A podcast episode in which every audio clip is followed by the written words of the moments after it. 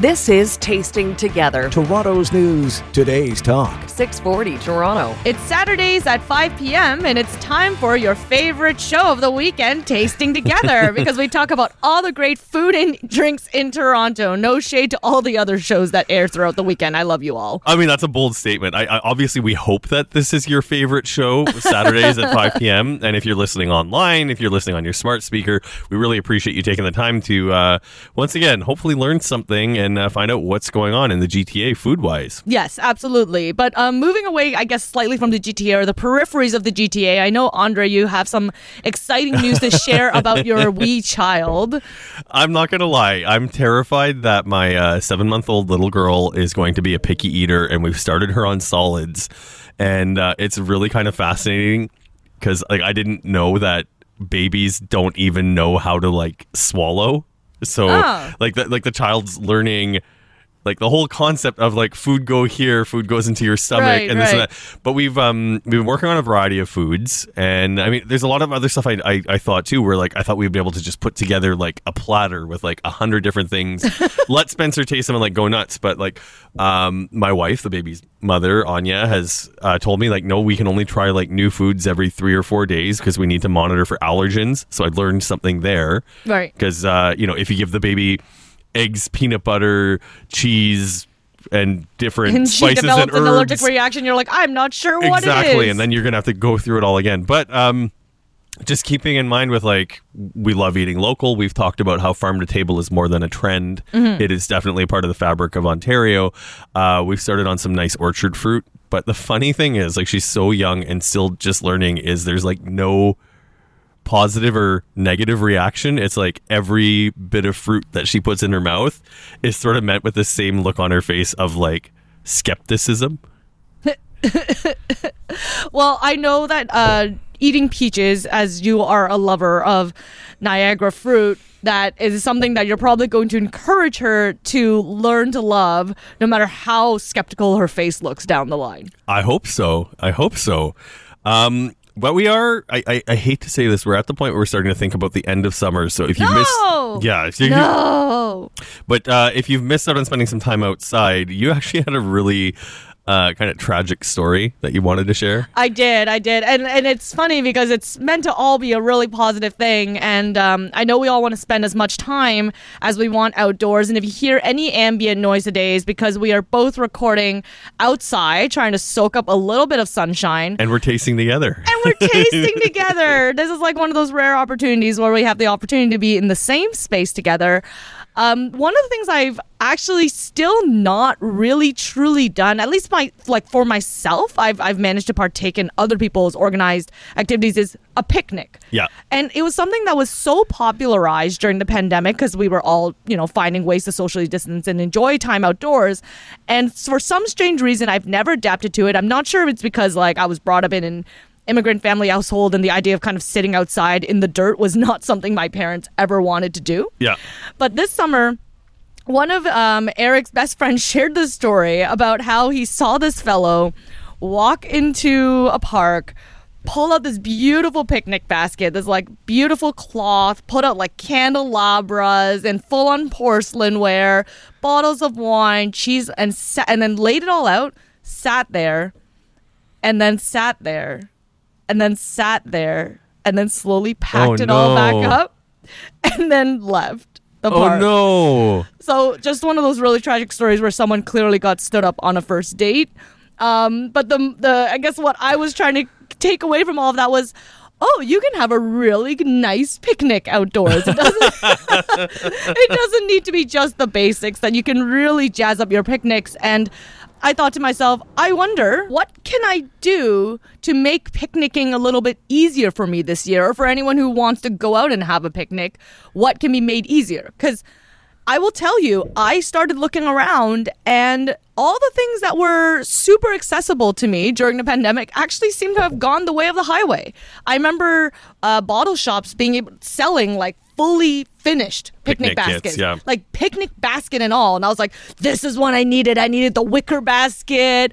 I needed the blanket. I needed all the cheeses and stuff done for me. But I'm not really seeing that. Um, I did a really quick search, and then the the the closest thing that showed up was Yelp, giving me, I guess, like when someone look up picnic basket. Yep. Um, they shout out Cote de Boeuf, uh, Grand Cru Deli, and the Cheese Boutique, but that's it.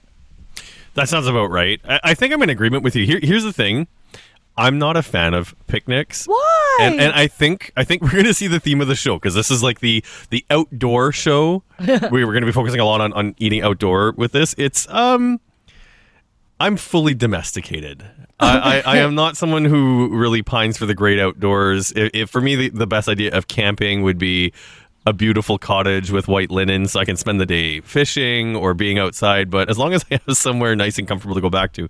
The thing is with picnicking, I need a table to eat, like to put a plate together and do that. And the whole idea of like juggling a plate with one hand or sitting it on the ground on the blanket is just like, I just find picnics terribly inconvenient.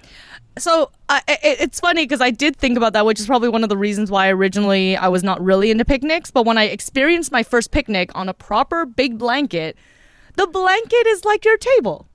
The floor is your table, and there's a blanket so the ants don't crawl all over it. and then you get to sit there and be at one with nature. Although I wonder if there are like cute little folding tables where you can sit on the ground and then like pop up a little folding table. See, but then you're then you're just doing a lot more work, you know. And it's just like the concept of like, okay, fine, like I'll do a picnic at a picnic table if there's picnic tables there.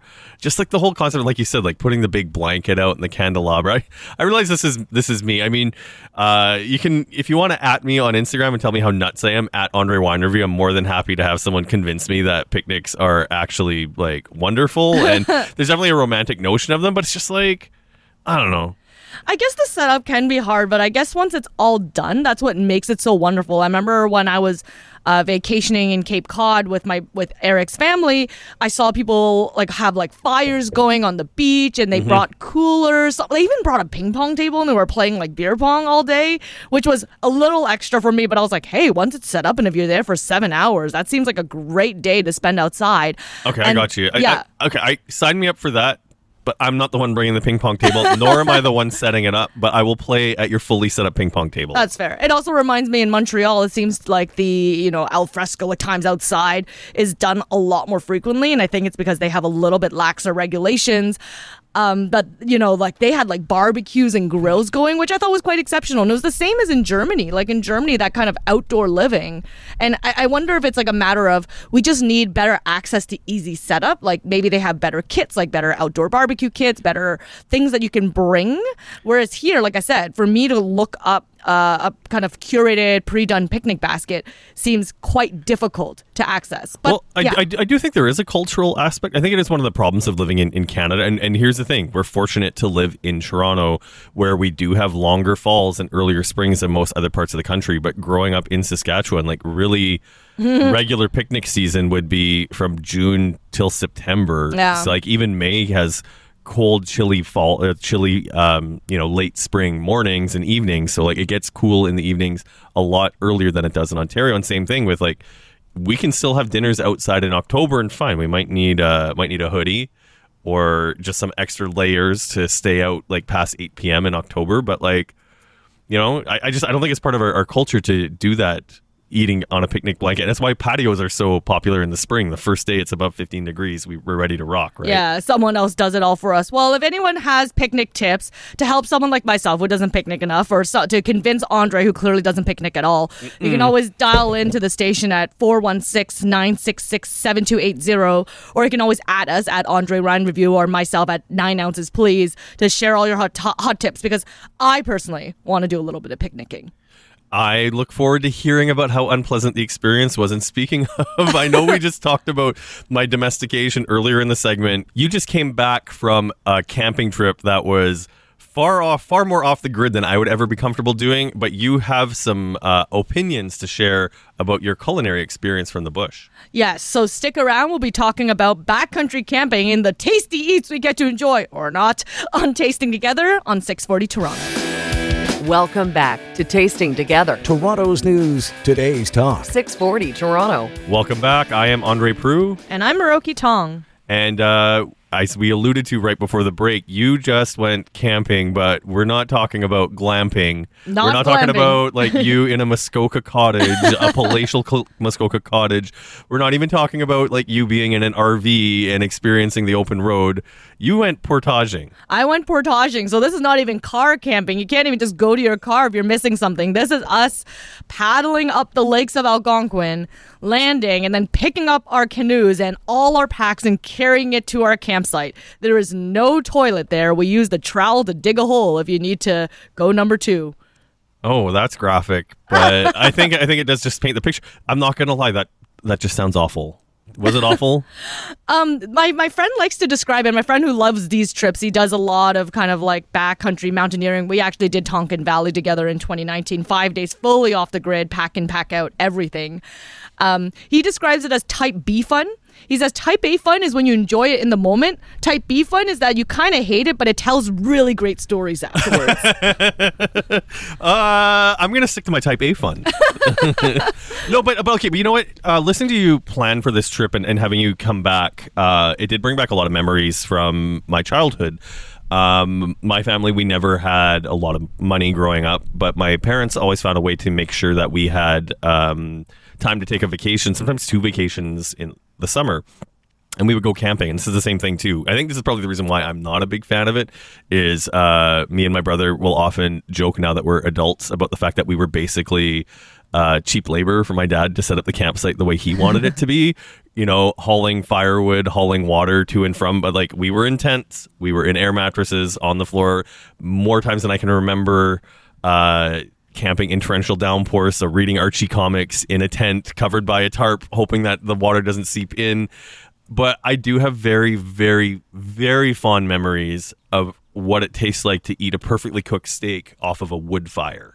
Um, there's no perfectly cooked steak uh, for our kind of camping, so that already sounds a lot more glamping than what I normally experience, Andre. Actually, it's interesting because I feel like I've done the polar opposite. Like I've done the such bare minimum. Like, what's the bare minimum does it take to keep me alive over a weekend? Well, I mean, we talked about how you survived in Chicago during, uh, uh, was it Gen Con? Oh yeah, yeah. But I mean that one at least you have access to things and we went out and had a good dinner at the end of the day. which is very different than like this is literally what I'm gonna do to survive for the next five days, especially if you're camping and camping out and you have to carry everything on your back. Yeah. Now with portaging it's a little bit easier because even if we have a lot of heavy loads, um, unless you're doing long portages, which we did not do for this trip because my friend was bringing his nine year old daughter for her first camp. So obviously we weren't going to be portaging long, long, long distances. We were able to pack a bit heavier. So we were able to leave things on the bottom of the boat. We're not actually carrying it on our backs. Versus when we were in the mountains, you really don't want to go over 35, 40, 45 pounds on your back because you're carrying it for 20 kilometers Yep. up and down the mountains. So you're packing the lightest, the, the lightest pots, the lightest foods. These are the like this is the kind of camping where when you're when you're buying the the pots and pans, you're actually like shaving off 200 grams. 300 grams at a time, trying to find the lightest equipment that you can haul on your back because it could literally make or break you. Well, shaving those grams, I mean, you surely save some room for like a nice porterhouse to, to bring with you. Like, I just, I don't understand. No, no, we we have um food in a bag, and this is Okay. like the difference between car camping and backcountry camping. Because when we did car camping in 2020, um, Eric did do that. He brought uh, I can't. Oh my god, I'm already forgetting the name, but it's this chicken dish that he really likes making that his family used to take camping and you marinate all the chicken in advance and then you bring it and then you're cooking it over a wood fire which is absolutely delicious Yeah.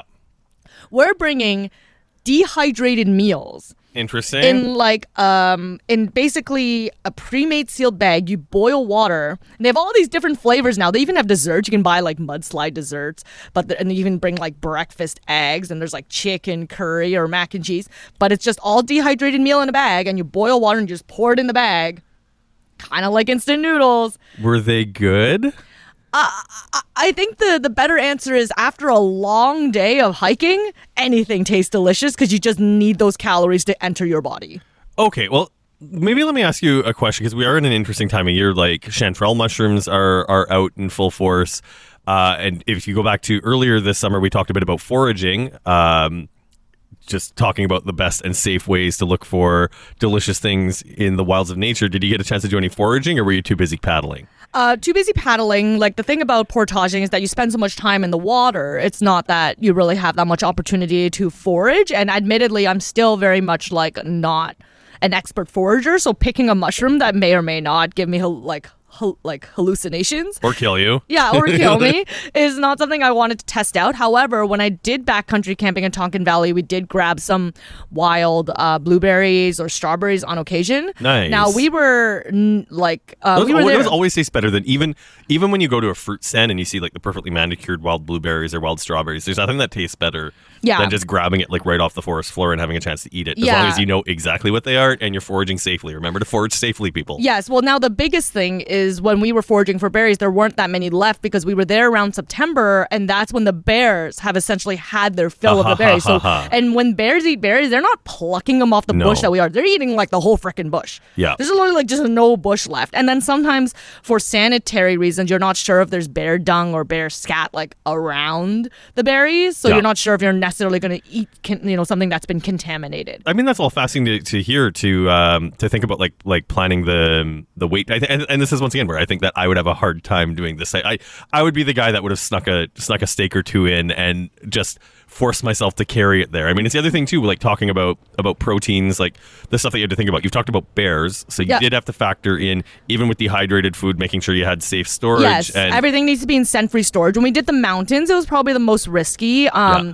because it was like high foraging and bears wanting, you know, they're hungry, they're kind of filling in their last fill. We were very lucky that we were there. You know, the way my friend said is like the bears are at their like fattest right now, so they're slow and they're not really as hungry. If Oh, they'll still chase you down. You can't outrun a bear. no, that's it. And if they're hungry enough, the biggest thing is that bears are curious. So we were in Algonquin Park, and they have a very healthy black bear population, and they're known to be curious and they're known to scavenge. So we put things in what they're called bear barrels. Okay. So they're essentially like they look like a barrel. They're plastic. They're hard plastic, and they're once you seal the lid on, they should essentially be mostly scent free. But you even set those far, far away from the camp because bears' noses are exceptional. Yeah. So this is one of those things. This is another reason why you might not want to be bringing a porterhouse steak on the back with you because the bears are going to smell that a million miles away and they're going to come because they're going to be like, "That smells delicious.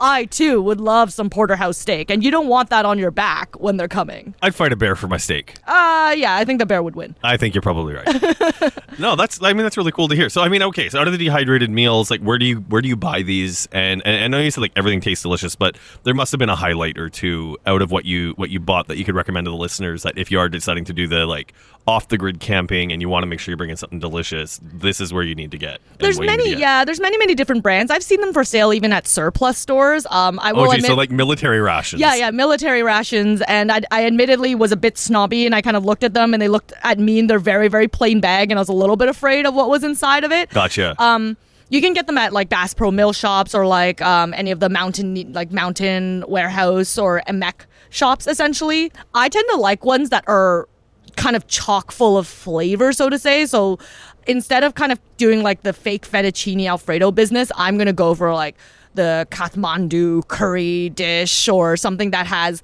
a lot of spices, a lot of salt, so that it kind of masks perhaps like the more engineered quality of it once you pour the water in. Uh, I, I, it's funny because we're we're doing this in person, like I said earlier, and you're giving me the face. I'm I am I'm taking it all in. And you know, our breakfasts are usually an instant coffee and an instant oatmeal. I do like instant oatmeal. There, There I'll go. give you that. I'll give you that. Instant oatmeal is is delicious. Uh, I'll give a shout out to the the Quaker uh, low sugar apple cinnamon is like the perfect balance. There you have it. I, I would survive off that. I think. yes, Andre surviving on nothing but instant oatmeal the entire trip. All right, all right. So we're we're gonna come back after the break. Uh, we're gonna bring it back to the city. Uh, there's another food festival taking place that uh, I think is flying under the radar. It's certainly not as popular as some of the big ones everybody knows about, but I am really excited to check this one out. So don't go away, folks. We'll be back right after this break to chat about what's happening on August 25th to 27th on Tasting Together. This is 640 Toronto. Welcome back to Tasting Together, Toronto's news, today's talk. 640 Toronto.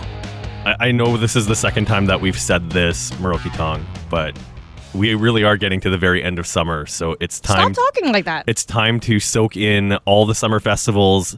Get get your calendar full. You know that September twentieth is coming. Kids are going back to school. Sorry. Oh my goodness. Um, But there is another food festival that I actually did not know about until you uh, sent me the email, which is like, "Hey, we should we should talk about this." And I was just like, "Yes, yes, we should," because I really, really love Korean food. It's actually funny that we haven't talked too much about festivals during the summer. I know we've spoken about a number of the festivals coming up in the early springtime, and maybe it's because I've been on the road all summer, but I've not really had the opportunity to just sit down and enjoy what's going on in my own city. So I'm really excited about this one coming up. And I will say, admit to you, I actually feel kind of bad that I wasn't aware of this festival either because Yeah. I used to live in that neighborhood. So it's happening up in North York. It's the Toronto Korean Festival, and it's happening from August 25th to 27th. And it looks like they're celebrating all things Korean culture. So there's a lot of highlights that they have been really spotlighting from you know like K-pop, K-pop dances or Korean culture and taekwondo and singing and and their dance forms. However, I am super um, intrigued and excited about all the food vendors that's going to be there. Me, me too. But also, just a quick note: if you don't know what K-pop is, ask your kids. They'll probably explain to you who BTS are. I know. I grew up with K-pop and I listened to it, and it still wasn't as big as it is now. And I actually kind of, I kind of dig it. I love seeing, um, you know, what was considered a subculture in North America really take the entire uh, nation by storm. Oh, it's fascinating to see like when people are singing in not English and just you know a, a real international appeal that people can have. Anyways, this isn't a music show; it's a food show. And speaking of international appeal, I mean, I'm sure it's divisive for a lot of people in the car,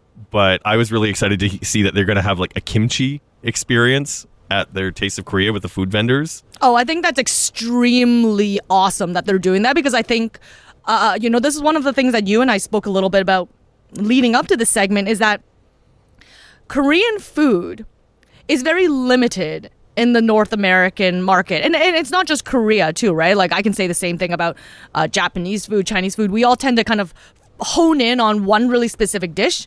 And then One that's dish- or, all we or like know. style of cuisine. And Yeah. and I mean, to be fair, I think when we're talking about Korean food, like it's a lot of Korean barbecue, and it's fun. There's an interactive thing cooking at the table. It's delicious. Like I understand why this has kind of risen in popularity, right? Like it's not saying that there aren't other delicious options, but like it makes sense that that something that unique but also that delicious would be the one thing that really takes over, right? Yeah, but I guess it like limits what people think of is 100%. a particular culture's cuisine. One of the things I really had the opportunity to experience was years ago. I did visit Seoul, Korea, and I was mind blown by the diversity of the cuisines that I got to experience um, when I was there. And I haven't really seen a lot of it in Toronto since coming back. And the difficulty is not speaking Korean.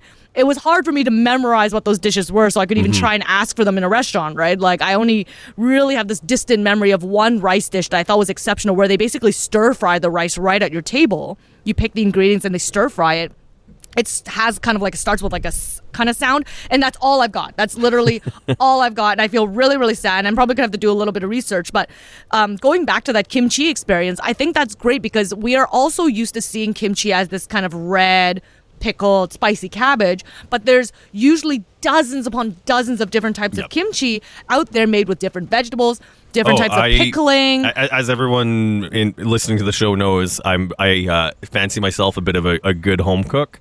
Um, my favorite thing to do with ramps, like the first, uh, you know, sort of signs of spring in Ontario when the fresh produce starts to come in.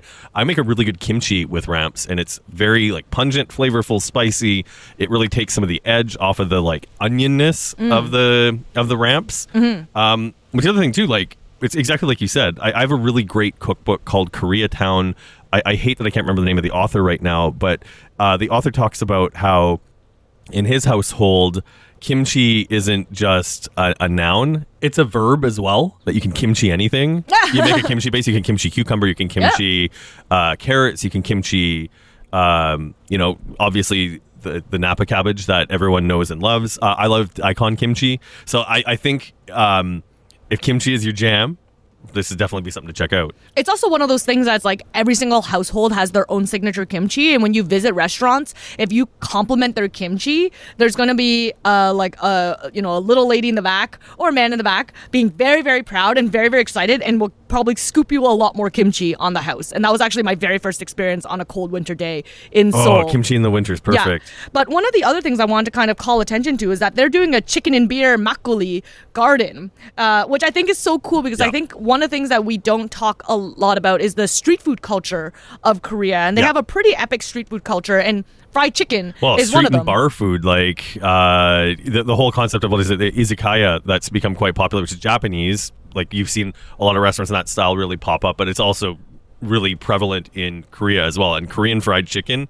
oh man, if you've never had that, that was actually one of the signature uh, dishes that David Chang, when he uh, started Momofuku, was really hanging his hat on. Was really kind of a North American hybrid uh, on on his take of the of the, the Korean style of fried chicken. But we're starting to see more and more of them popping up, and I think this is um, we're at the beginning of a trend because like fried chicken, fried chicken. Fried chicken is delicious. I think from anywhere. I've never met a fried chicken that I didn't like, but there's just something unique about Korean fried chicken. Uh, you know, often there's a little bit of potato starch in the breading, which makes things taste a little different than just uh, dredging and flour. Um, and obviously, like beer is a big part of the culture too. It's all the different flavors, and it's the idea that you can just get it from a little stand walking down the street in a cute little bucket in a nice, like a nice proportion, um, a nice portion that you can take away with you. But um, beer obviously is always an awesome pairing. But the other one that uh, I like that they called attention to is makgeolli. Okay. And makgeolli was a drink that I really fell in love with in Korea and then couldn't really get access to in Canada for a while. It is available now. Um, you can find it at some Korean spots, and I'm sure occasionally the LCBO carries it. I just struggle a little bit because in Seoul, I could pay $3 and basically walk away with a giant pop bottle sized thing of makgeolli. So it's a sparkling rice wine. It's a little bit sweet. It's about six, seven percent alcohol. So delicious. You know, just a little bit of zip, a little bit of tanginess, zing. Um, and like I said, they literally sell it in plastic pop bottles. If you bought it without knowing, you would think you maybe bought like a soda, not realizing it's alcoholic because you can pick it right up from your convenience store. Well, I mean, this is the thing too, where we're big proponents of responsible consumption. But you know, reading between the lines here, Korean culture is a culture that really likes to drink and likes to party. They really do like to drink and like to party. I know we make, you know, I, I'm sure we've all heard the joke about soju, and soju's the drink that puts us flat on our backs. I've I I drink responsibly, but I had an experience with soju. Um, so this this is why where we talk about like Korean culture being prevalent in other places. I experienced kimchi in Japan. And mm. Japan and Korea have a, a complicated history, but there are a ton of Korean restaurants in Japan. But it's also very similar to what Korean food is prevalent in Toronto. There were a lot of Korean barbecue places, both in Tokyo and in, in rural Japan. But, anyways, I had a chance to consume a fair bit of soju. I was in my early 20s when I took this trip. Mm. Be careful when you're drinking soju. I, I think it's so interesting because soju, uh, like in terms of its ABV levels, is really not much more than wine. So I still find it really strange that people get affected that the way that it does because in the end, it's un, you know it's it's essentially the same uh, alcohol content as drinking wine. I don't know if it's because people drink it faster. They tend to usually flavor it, so like with peach or pear, so it's sweet. Yeah, it's you can drink a lot of it, and people drink it straight out of the bottle when they buy it from the convenience stores when they're going out to party. That it was actually what kind of shocked me because here we're used to seeing it in a shot glass or at least served in smaller proportions. There, they're drinking it just straight out of the bottle as like, that's their single serving. So now let's combine that with the fact that I was in my early 20s, and I think that closes the loop on how soju affects people the way it does. Yeah, that's fair. And I admittedly am not much of a soju drinker, although I've had some barrel aged soju, which um, kind of gets the same treatment as spirit. And I, I did appreciate that very much. So I guess I like drinking the craft of it. But makgeolli, on the other hand, is lower in alcohol. It's a little bit creamier, a little bit milkier. And like I said, it's a sparkling rice wine. And I just thought that's such a unique product. And I like that they're highlighting that as part of their chicken and beer tent. You know, I really hope that we see festivals like this grow because I know earlier in the spring, like we were quite critical of some of the uh, the frontline festivals that are just like shoulder to shoulder people. It's the wait in line festival, not the go and enjoy the food festival. And frankly, I think there's room in Toronto for a lot more festivals like this. There's so many cultural diasporas in the city that uh, you know it'd be nice to see other ones added to this, and hopefully they'll grow so we see something. You know, maybe Taste of Korea or sorry, the the Toronto K Fest will be as big as Taste of the Danforth in a few years. Yeah, I would hope so. And I would like to, I like the idea that they're integrating not just food, but other elements of their culture. So, like I said, the Taekwondo, the music experiences. I personally will mostly be there for the food, but that doesn't mean I'm not uh, a fan of kind of one culture just showing everything that they've got. Well, there we go. Speaking of uh, cultural element, we're bringing it back home in the next segment on Canada Day. Uh, we did a cross Canada look at what's happening in the wine industry from Nova Scotia to BC, but we're bringing it back to Nova Scotia when we visit uh, one wine, one type of wine in specific. You'll have to stay tuned to find out what that is. On 640 Toronto, this is Tasting Together. You're listening to Tasting Together, Toronto's news, today's talk. 640 Toronto. We're moving to the East Coast today on Tasting Together, and I'm Miroki Tong. I'm joined as always by Andre Proulx, and now our favorite anchor from the Global Newsroom, Danny Longo. Oh, I'm the favorite. Thank you. It's great to be here. We'll make sure we send the memo to Dave Bradley as well. okay. we love Dave. So yeah, Not as much as we love you, though. Oh. So, as you folks all know, we have the opportunity to truly taste together in the same space today in the glorious Yeah. summer outdoors. And uh, we were very fortunate that after Canada Day, Wines of Nova Scotia wanted to reach out to us and share a little bit more love about what's being made out in the East. You know, I'm a big uh, a big fan of what we're about to do because um, I've very publicly on past podcasts, other writing that I've done. I'm not a fan of those firm wine and food tastings. I'm not a fan of the rules red red meat with red wines, white meat with white wines. Right. And I, I know from my personal experience, and, and obviously everyone's experience is, is different, but I find it so rare that you get that perfect wine that goes with the perfect dish but the Tidal Bay wines from the east coast of Nova Scotia um, are just they're made to go with seafood. And, and, and this is one of the, those rare wines where we actually have six bottles on the table in front of us. We are tasting, we are not drinking, so everything has been done responsibly and carefully. But um, I think we're just going to break down a little bit about what Tidal Bay is. Uh, you know, as always, take some measured shots at the LCBO that there should be some more of these wines on the shelf. Uh, and I'm sure with Nova Scotia too, like it's it's such a new wine region. There's probably not a ton for export, but it'd be nice if uh, as consumers we could order them a little easier. Uh, Doug Ford, if you're listening to the radio right now, you could change those laws too. Um, but yeah, so we've got six bottles of Tidal Bay in front of us, which is Nova Scotia's signature white wine. I think it's so cool that they have really managed to um, create a, tr- an appellation series, so Yeah. to say, right? Let's say that these are Tidal Bay wines, and for those of you who are a little bit newer to wine, apple, you know, like if you really get deep diving into wines, a lot of it is exploring where the wine comes from. I'm sure you've seen the word terroir battered around a few bit, a little bit, and a lot of like what Tidal Bay is is about that sense of terroir. This is showing you where the wines come from, where the region is, and I find it incredible that they managed to do this. Given that in Ontario we still haven't really managed to develop an appellation series across Niagara or Prince Edward County, or even just like the sub regions of Yeah, we, we don't we don't have a signature wine of Ontario, I, and I've often said too, like it's the the double edged sword of the versatility of our climate. That in like a banging hot year like 2020, we can make Bordeaux style wines, and in a cooler year, you know, our Burgundy varieties and Rieslings tend to sing a little bit louder in the in the choir, where you know, uh, it's it's something that Nova Scotia's really done like right out of the gates. They're, they're, you know, they're, they're staking a reputation a little bit on sparkling wine. We're starting to hear things about Chardonnay, but Tidal Bay is the loudest voice in their choir. Yeah, and so before I get into the, the nerdy notes, because I did pull them up on my phone, Oh. Danny, have you had Tidal Bay wines before? I have title. I have had Tidal Bay while I was out east. Um, didn't get to go out to the uh, Appalachian region, unfortunately. I was very much uh, hoping to do that, and I will do that the next time I'm out there for sure. But uh, yeah, just a, a refreshing, light white wine Yep. to have in the summer, and it's Low great. alcohol. Yeah.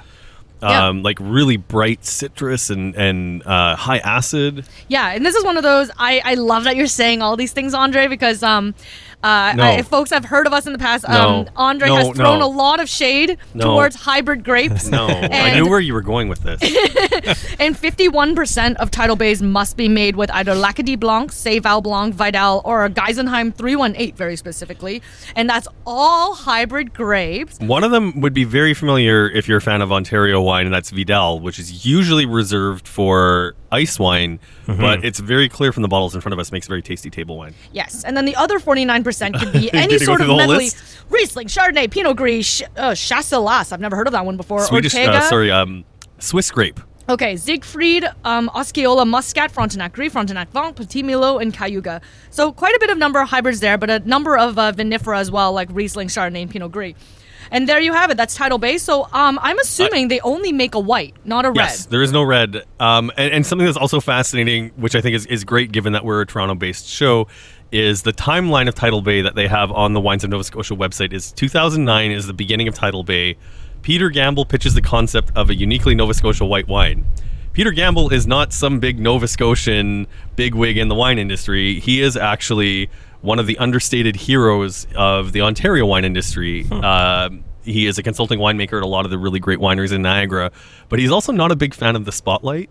Um, I, I've interviewed him a couple of times, so I'm happy to raise Peter's profile, even though uh, he's not usually quick to step into the spotlight. So, an Ontarian is actually partly responsible for these wines that are in front of us. Well, the interesting thing is, I know you mentioned that it was low alcohol, but apparently you, the maximum permitted alcohol to be displayed on the label has to be 11%. So they're designed to be low. Yeah. Yeah. Which is interesting because that really then is leaning heavily into saying that it is a fruit food friendly wine. Yep. I and this is an interesting thing because you know when you talk about it, wines should be like that. This particular wine is great with seafood. One thing I have noticed tasting Nova Scotian wines is I do detect a lot more salinity when tasting these wines. Um, uh, it's not a Tidal Bay, but the Benjamin Bridge Brut, because um, Benjamin Bridge does ti kind of hail themselves as a sparkling wine house. I remember drinking this and saying to myself, "This is what mermaids would drink if this is wine." it's like it's like salty and seaweedy and so delicious, and would pair beautifully with oysters. And I and if there's any time for me to kind of say like there's terroir involved, I would say like you really taste the Maritimes in in in these wines, and I I honestly don't know how it all gets there. I, I, I mean, that's the magic about this. Like I said, like at the beginning of the segment, I talked about how for the large part of I think wine and food pairings being a certain amount of, of, of garbage, which is what I love about this. Because this question, as a wine writer, I've been doing this for a long time, so I've formed some strong opinions. And when I get something like this, I'm happy when I can be served something that changes my mind. You know, like you said, it's got the salinity, it's got bright fruit flavors, it's got crisp acid. Like it literally is you close your eyes and you can almost picture yourself sitting on the east coast with either a fish a fish fry taking place or mm-hmm. some cedar planked Atlantic salmon or doing a lobster boil. Like you can literally imagine these things going together. And I love that you nailed the salinity on this as well. Mm-hmm. And Danny, I'm going to throw this one back to you mm-hmm. because uh, I know Andre and I have come from two very different parties when discussing debating hybrids, and I would say that you were kind of like the neutral third party who had to kind of balance us out. So tasting these and knowing that they are predominantly made of hybrid grapes, like what are your impressions on it? I think they're uh, like, for the most part, I enjoyed every single one of these wines that we tasted, um, and I enjoyed them all. And to me, it doesn't matter if it's a regular grape or a hybrid grape. If it tastes good, it tastes good. Yeah. So I'm, I'm with you on Yeah. that. I mean, that's the thing too. Like, as someone who has been a hybrid skeptic, this is the one thing too, though, where most of the hybrids we're dealing with in Ontario, Baco Noir, Marquette, you know, uh, a handful of other ones that are, are working their way up. Um, it, it's just we've got so so much attention on the red hybrid wines that I'm, I'm curious uh, as to whether or not we maybe want to start experimenting somewhere with some white. We or- do though, we do. So this is one of those, you know, Murrow, you know me. My entire mission and mandate is giving some love to underrated regions. So in Ontario, Okay. I really like exploring the Georgian Bay area, the Grey County area, and they're actually doing a lot of Lacadine Seyval Blanc up there. Now the thing is that I find I'm not quite sure how they're doing it in Nova Scotia, but there's a freshness and a brightness to these wines that I haven't tasted in a lot of hybrid right, whites in Ontario, even if it's the same variety. I've, I've said to you before we went Could just be cooler climate, right? could be just cooler climate. Like maybe it's just not bringing out this kind of oiliness that's and perfuminess that sometimes does show up in hybrid whites. Well, okay, so the way grapes ripen, and, and this is like we talked about earlier, but what happens in Ontario is when you get to this part of the summer, the late August, like this is where the magic really takes place in the vineyards. Is the sugars start to go up, and you need a certain amount of sugar to make to uh, to make wine and to make it. And, and alcohol is not usually the driving factor behind what most people do in the vineyard to uh, make great wine. But you also look for balance of acid and sugar, and then also taste to make sure the grapes are phenolically ripe. So I, I would imagine the climate, even in the Georgian Bay in the summer, and, and look at how hot, even though it's been kind of a crappy rainy summer, how hot it gets in Georgian Bay versus if you're sitting next to the seaside uh, on um, in, in the Amherst Valley in Nova Scotia. Like you probably have some nice uh, temperature control and uh, climate mitigation from the ocean. You know. Yeah. I mean, we, sure. that's something for us to dig into. We'll have to ask. Uh, we'll have to ask our, our, our wonderful contacts at the Wines of Nova Scotia that were kind enough to provide us with these wines. Absolutely. And right now, I'm kind of angry that there isn't a giant plate of oysters as well, because this would go so perfectly, and I have been craving oysters. All right, all right, all right. So, so the Benjamin Bridge Tidal Bay, which is on the table, that uh, l- let's put our hands up. Did all three of us enjoy that one? yes, we did. Yes. Definitely one of the stronger ones on the table. You can get that at the LCBO. Gaspereau Vineyards Tidal Bay White also available at the LCBO right now, but there are only a handful of bottles left. I see the, the day that we're recording this that it's um, it's limited, so you might not be able to get it. Danny, any, any final thoughts on Tidal Bay before we uh, cut the tape? Uh, just if you're looking for an option, if you're looking for a light, easy to drink white wine, a blend, and you don't mind blends, and you're not looking for a specific grape, pick one up. It is definitely well worth it. One should never mind a blend because if you're drinking Bordeaux, it's almost always a blend. Right. Perfect way to end the show. So stick around for next week at 5 o'clock. We're going to dive into what's happening in Toronto, all the delicious eats, all the delicious drinks. This has been Tasting Together. On 640 Toronto.